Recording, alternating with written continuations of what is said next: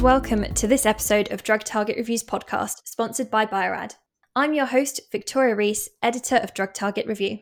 Today, I'm joined by Dr. Jorge Haller, Director and Head of Analytical Development at Prevail Therapeutics, and Dr. Mark White, Associate Director of Biopharma Product Marketing at Bio-Rad. We'll be discussing the detection of host cell residual DNA, but first, let's get to know our speakers. So, Jorge, would you be able to tell our listeners a bit about yourself? Yeah, sure. I'm Jorge Haller. I'm the head and director of the analytical development department here at Prevail Therapeutics, now a part of Eli Lilly Company. And much of the work we do here is on AAV targeting uh, neurodegenerative diseases. Fantastic. Thanks so much. Uh, Mark, could you give us a bit of background to yourself? Hi, everyone. My PhD is in biomedical sciences, and then I left the academic realm and went to start building life science tools at a startup for about seven years, building three different platforms, and now the last few years at Bio-Rad. And my team is focused on the applications and hardware that is specific for customers within the biopharma market segment and making sure that we can build platforms and assays and solutions for entire workflows to ensure the quality of cell and gene therapy.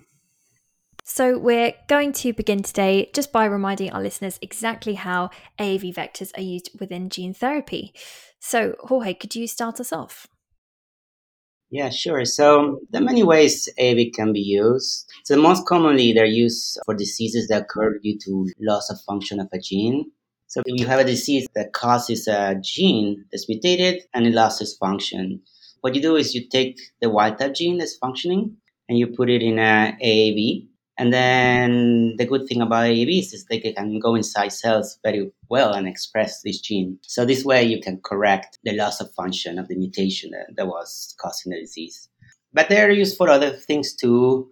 They can be used for delivering gene editing elements, and they're also used for knocking down genes. Brilliant. Mark, did you have anything to add? I guess the way that I think about AAVs is really it's a delivery mechanism for DNA. And so in, in gene therapy, we use that to deliver, as Jorge mentioned, the corrected versions of genes. And what I'm seeing now in the field is people are starting to get really creative and add, as Jorge mentioned, gene editing machinery. And so that can either go in and directly edit the genes themselves or just modify them or get them to express more or less. Fantastic. So, I'd like to just cover why it's important to ensure the quality then of AAV vectors. Jorge, what do you say? Oh, many, many reasons. So, firstly, they're used in humans, so we want to ensure that they're safe.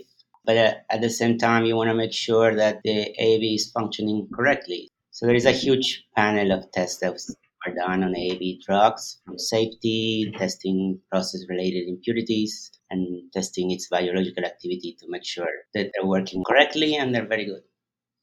But I think there's also an attribute to quality that is the efficiency of this product being the AAV itself, right? We want to make that process as efficient as possible. And so having really high quality AAVs allows us or our customers who are doing therapeutics to use less of the AAV. And um, so that's a really key part of measuring well and understanding what's in there and, and optimizing it to be as high quality as possible.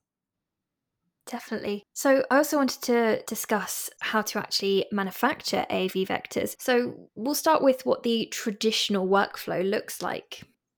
So, the way that you manufacture an AAV, uh, you need a host cell. And to this host cell, we introduce elements that are going to express our capsid proteins that are going to make the virus, and also elements that we usually call gene of interest which pretty much your wild type gene or, whatever uh, element you want to deliver in this AAV. So the way you do this is you put these regions called ITRs around your gene of interest, and these are recognized by the capsid proteins. And when you have all these elements in your host cell, you start producing AAV. Yeah, as Jorge said, we have to first construct plasmids that are transfected generally into the host cell. And the host cell is a key factory that we use. So we have to expand those cells, and then that creates a large amount of the viral vector. But then there's a lot of purification on the downstream side and the formulation side that has to happen. And going through all of that, lysing the cells, pulling out all of the viral capsids, trying to get them as pure as possible through centrifugation, chromatographic purification, affinity chromatography. There's a ton of steps from crude cell lysate with AAV capsids in it all the way down to something that is purified and ready to go into a cell line in vitro or into the body of a patient if that's how the therapy is going to be delivered. And so all all across that process as we were talking about quality earlier, each step has a really specific function. So one key step after these cells are lysed is that everything inside that cell is dumped out into the media and so we need to basically work what stepwise to to eliminate the host cell proteins and the host cell DNA and the cell fragments and all of those different components to really get just those viral particles in the end. So, what are some of the processes and technologies used within that workflow? Could you just give a bit of detail about that? So, endonucleases are one of the first things that are really important to digest nucleic acid contaminants after the cells are lysed. And then, usually, there's either centrifugation or, or microfiltration to remove debris and fragments um, and clean things up before we go to affinity chromatography to remove serum and host cell proteins. And then in general, there's some type of either cesium chloride, ultrafugation, or ion exchange chromatography to separate empty and full viral particles. And then finally, kind of a bead based capture of the viral particles to reduce host cell proteins and low molecular weight contaminants. That's generally the workflow and the steps that go into that process. I think you described it very nicely, actually, Mark. So, as Mark said, you can use plasmid DNA to, to insert these elements, the, the capsid proteins, and your gene of interest. Other ways to do it is also using baculoviruses. Uh, and in this case, your host cell is an insect cell line. Uh, and a baculovirus is like a virus that only can infect certain insect cell lines.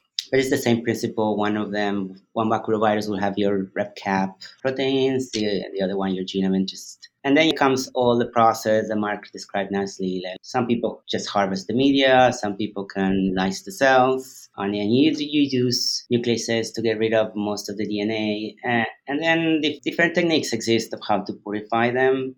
Some of them they go directly to affinity columns. Some of them really really nice affinity columns out there. Then they do what we call a polishing comb. A, it's a comb that is purified by different methods. And some other people, they use ultracentrifugation, some gradient, uh, iodexanol, chlorine like Mark said. And some people even combine both of them in order to get a very, very pure AAV at the end. Yeah, and just to, to add to it, I think it's a really interesting and exciting time to think about this whole process. And as Jorge said, some people are doing this and some people are doing that. And people are trying to work out how do we make these things as efficiently as possible with as high quality as possible. And there's a lot of different ways depending on what your final output looks like, how many particles you're trying to get with what starting cell type you have. And there's a lot of providers coming in with new technologies, new columns, new resins, Bio-Rad has droplet digital PCR looking at quantifying various steps in the process where the nucleic mm-hmm. acids are involved. There's just a huge amount of innovation coming in because it's kind of a nascent field that's really found success with some therapies mm-hmm. being approved, like Zolgensma and others. And so now that there's an intense interest in standardizing, if you think about where antibodies were 30, 40, 40 years ago, not standardized, the process was quite variable between companies and then it really started standardizing. I think the same thing is happening in gene therapy and it's exciting to see. And Jorge, maybe you have a comment on that, just as a high level perspective of being in gene therapy for a while and how things are changing. No, definitely the purification, the analytics, everything is changing so fast. I mean, even in just a short span of two years, new technologies emerge. Uh, it's, it's just incredible. But yeah, it's not like the antibodies. It's much more complicated. It's as Mark said, the antibody is all set, right? Uh, very standardized. We're still not there, but we're still getting really, really high quality products in the end, which is important part. Yeah, and I think it, it's really about efficiency, right? So everybody's doing all the right quality stuff, right? And so the FDA is, is stringent, and, and there's a lot of uh, benchmarks and bars that we and our customers have to hit from a quality perspective. And from what I'm seeing, it's about the efficiency of the process. It's about the efficiency between companies to where how you make an AAV becomes less of the competitive advantage and the field settles on a but a, a, more efficient process, let's say. And then it's really about which diseases are we going after, and the focus will shift more in that direction. Definitely. So, I'd like to discuss how residual DNA can occur and then the importance of detecting this. So, let's just start with how this can actually happen. Jorge, would you be able to outline why this can occur?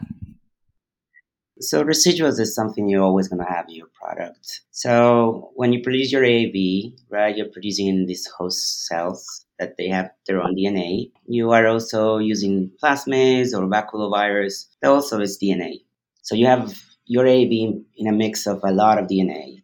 And as we discussed earlier, there's all these different steps to purify your AAV. And in the end, you, you need a very pure product but it's impossible to get rid of all these initial process DNAs. And you end up with traces of it. And this is what we call process related residuals. And one of them is the residual DNA. And it's just coming from how you generate your, your AAV. I mean, we're producing a viral capsid packaged with the genome interest inside a live cell, and those live cells are dying the entire time and kind of exploding, and DNA is coming out. And then, as Jorge mentioned, in in some process to maximize capture of the viral particles, we actually purposely lyse the cells or blow them up to get the viral particles out, but then their DNA is spilling out as well. DNA's got a negative charge; it's quite sticky, and so it it's a challenge to remove it, as Jorge said, and, and get it down to an acceptable level that you believe is safe. How would you summarize the importance of detecting this then? Jorge, what are your thoughts?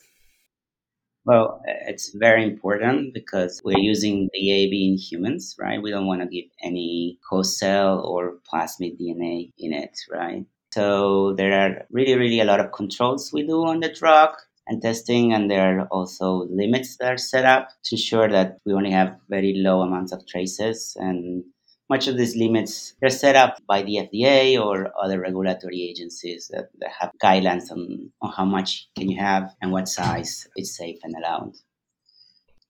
Yeah, it, it's all about safety. Um, and I think that there's a concern that these fragments of DNA getting into the therapy, if they're at too high of a dose uh, in the background could have some adverse effect. And so that's why the FDA has released very clear guidelines on the amount per dose that's allowable, as well as the size, as Jorge said. And we take that very seriously because we we are one of the vendors that is providing kits to help measure this, and also because our customers take it very seriously clearly it's very important to detect residual DNA. So, how can then it actually be analyzed throughout the production process?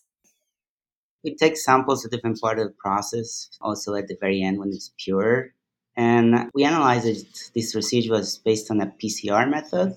Uh, it could be the qPCR or quantitative PCR or the newer version like the digital PCR. And they both work very similarly they can amplify and detect even one small molecule of residual DNA. So, so they're, they're very powerful techniques for quantitating residuals. Um, they also use primers that bind specifically to the DNA that we want to detect. So they're very specific. So you can detect specifically the whole cell DNA, the residual plasmid DNA. I think everything is moving more towards digital PCR right now because it's much more precise, uh, but it also gives you the value direct and you don't need like a standard curve.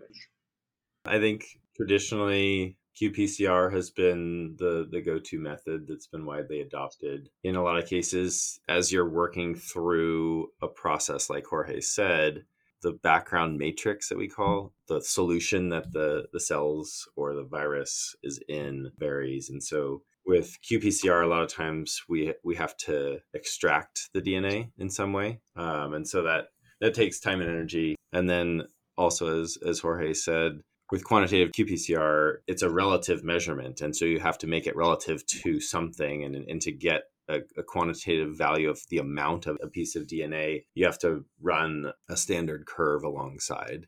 And in a highly regulated environment, standard curves to the outside may may seem like not that big of a deal, but they're quite costly to produce and maintain through time to make sure that the, the quantification is is accurate. doing extractions and maintaining standard curves is, is time and energy and money that a lot of our customers have come to Droplet Digital in order to avoid. So Droplet Digital is really sensitive and highly specific. We're able to take a sample and partition it into 20,000 different droplets. And each droplet is an individual reaction that is positive or negative. And so the PCR efficiency is less important in droplet digital PCR because it's an endpoint assay. So that allows us to, in a lot of cases, use diluted samples that are not extracted. So it saves some time and money there because we're tolerant to some of the inhibitors that are in the matrix. And then it's an absolute counting method, we call it essentially. So if there's a molecule in the droplet, it lights up and we count that. And it's either positive or it's negative. And so with Poisson statistics, we can correct for co-occurrence of two pieces of DNA in the same droplet, and therefore we don't need a standard curve. It's literally the, the result is a, the count of the number of molecules that are in that sample. And so from an overall workflow, and we think about biopharma, so much is about being efficient with the resources that are available and everybody's trying to produce as much virus as possible and get to their patients as quickly as possible and so anything that can decrease the time and energy spent on a quality control assay is really well received and adopted in biopharma and so we're seeing this big shift into droplet digital just because it's, it's a bit simpler Fantastic. Thanks, Mark. So, of course, we've mentioned PCR and qPCR what some of then the advantages and disadvantages of them? Jorge, could you start us off? They're quite specific, uh, and this is done through the primers and, and probes that you use. Uh, you can make them very specific to detect what you want, either host cell or plasmid DNA or baculovirus DNA. And primers and probes are kind of similar for both techniques, the qPCR and the digital PCR.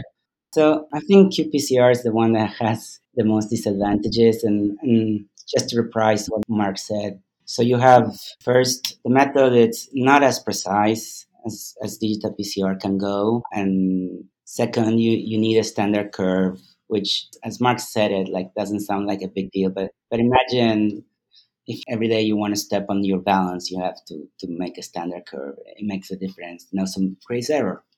Um, digital PCR, or it is superior in that way. It has the advantages of giving you the absolute values by calculating it as statistically as Mark explained it, and also because they count such a large amount of partitions, like, like in the case of droplet digital PCR, it's like 20,000 partitions that, that that makes it very very precise.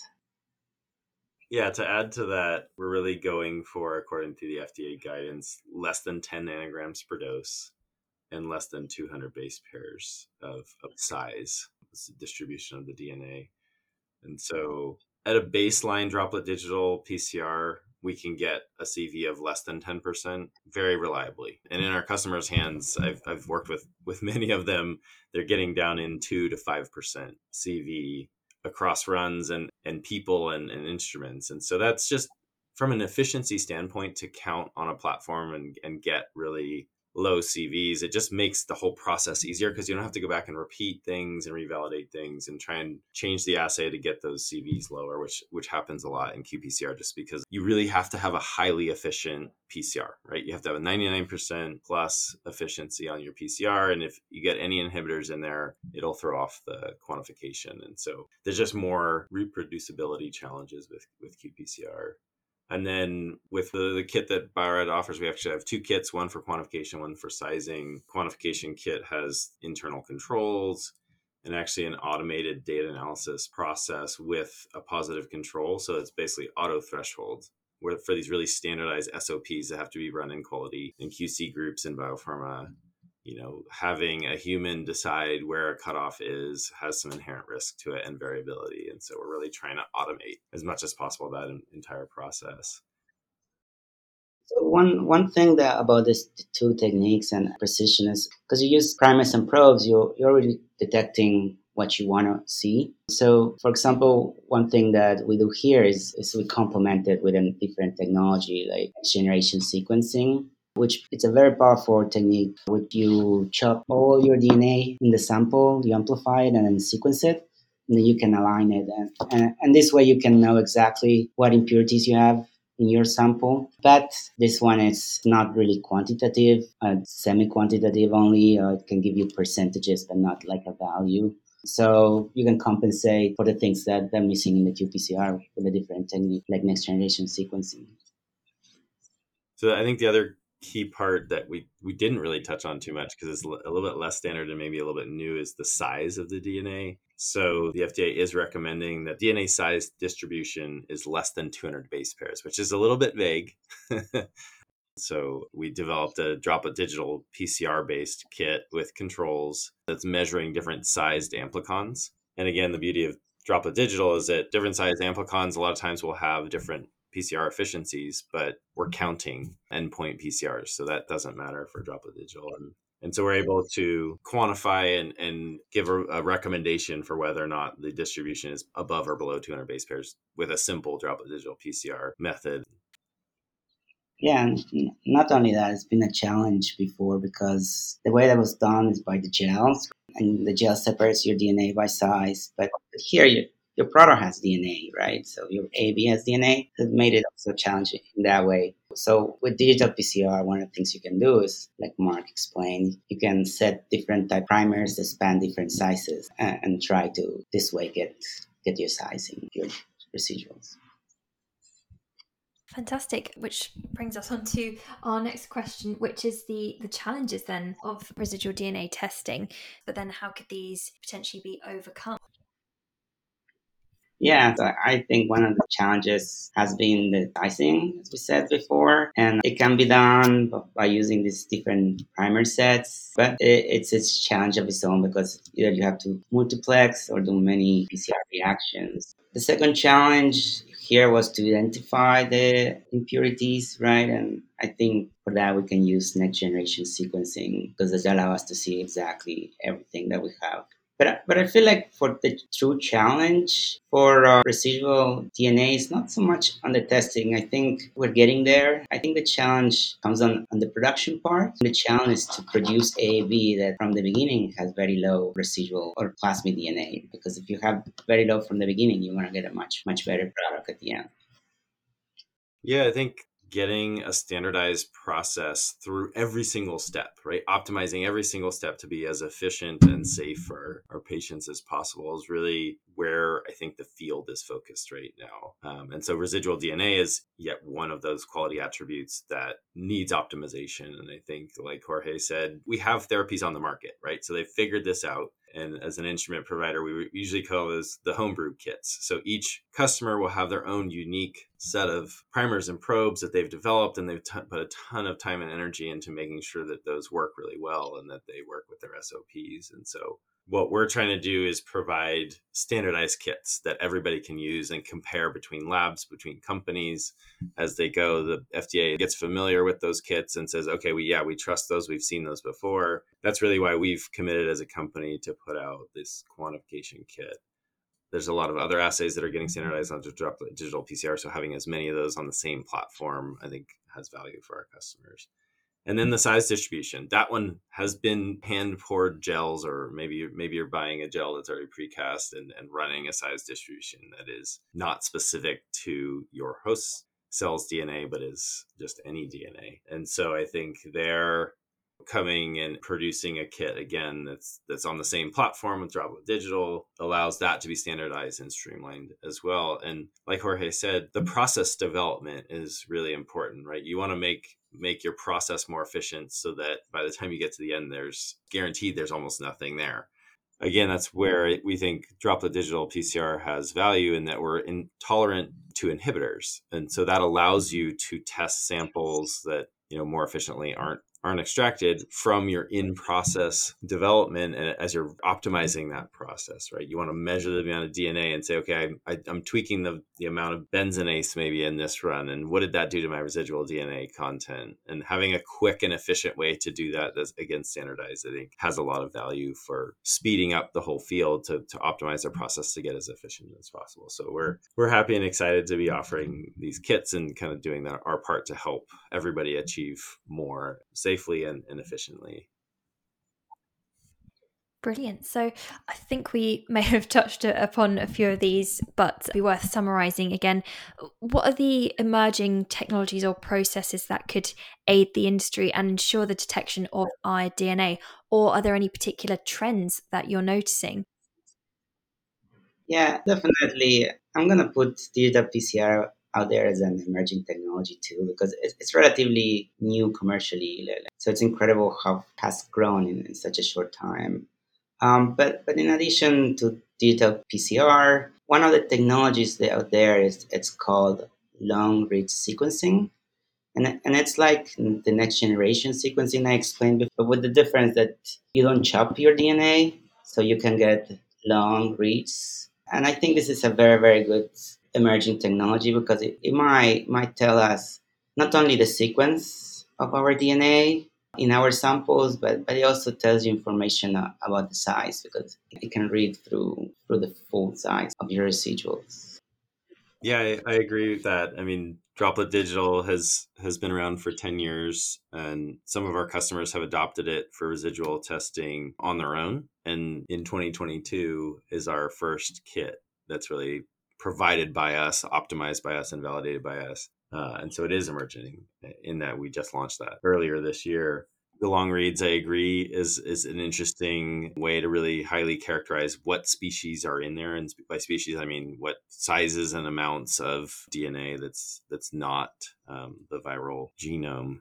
And then the other trend that I see is most everyone is using HEK cells to produce like Jorge said, SF9's insect cell line is is another option that people are starting to think about and use and look at. I think there'll be other cell types, either variants of HEK or other cell types, maybe non-mammalian that that come online potentially.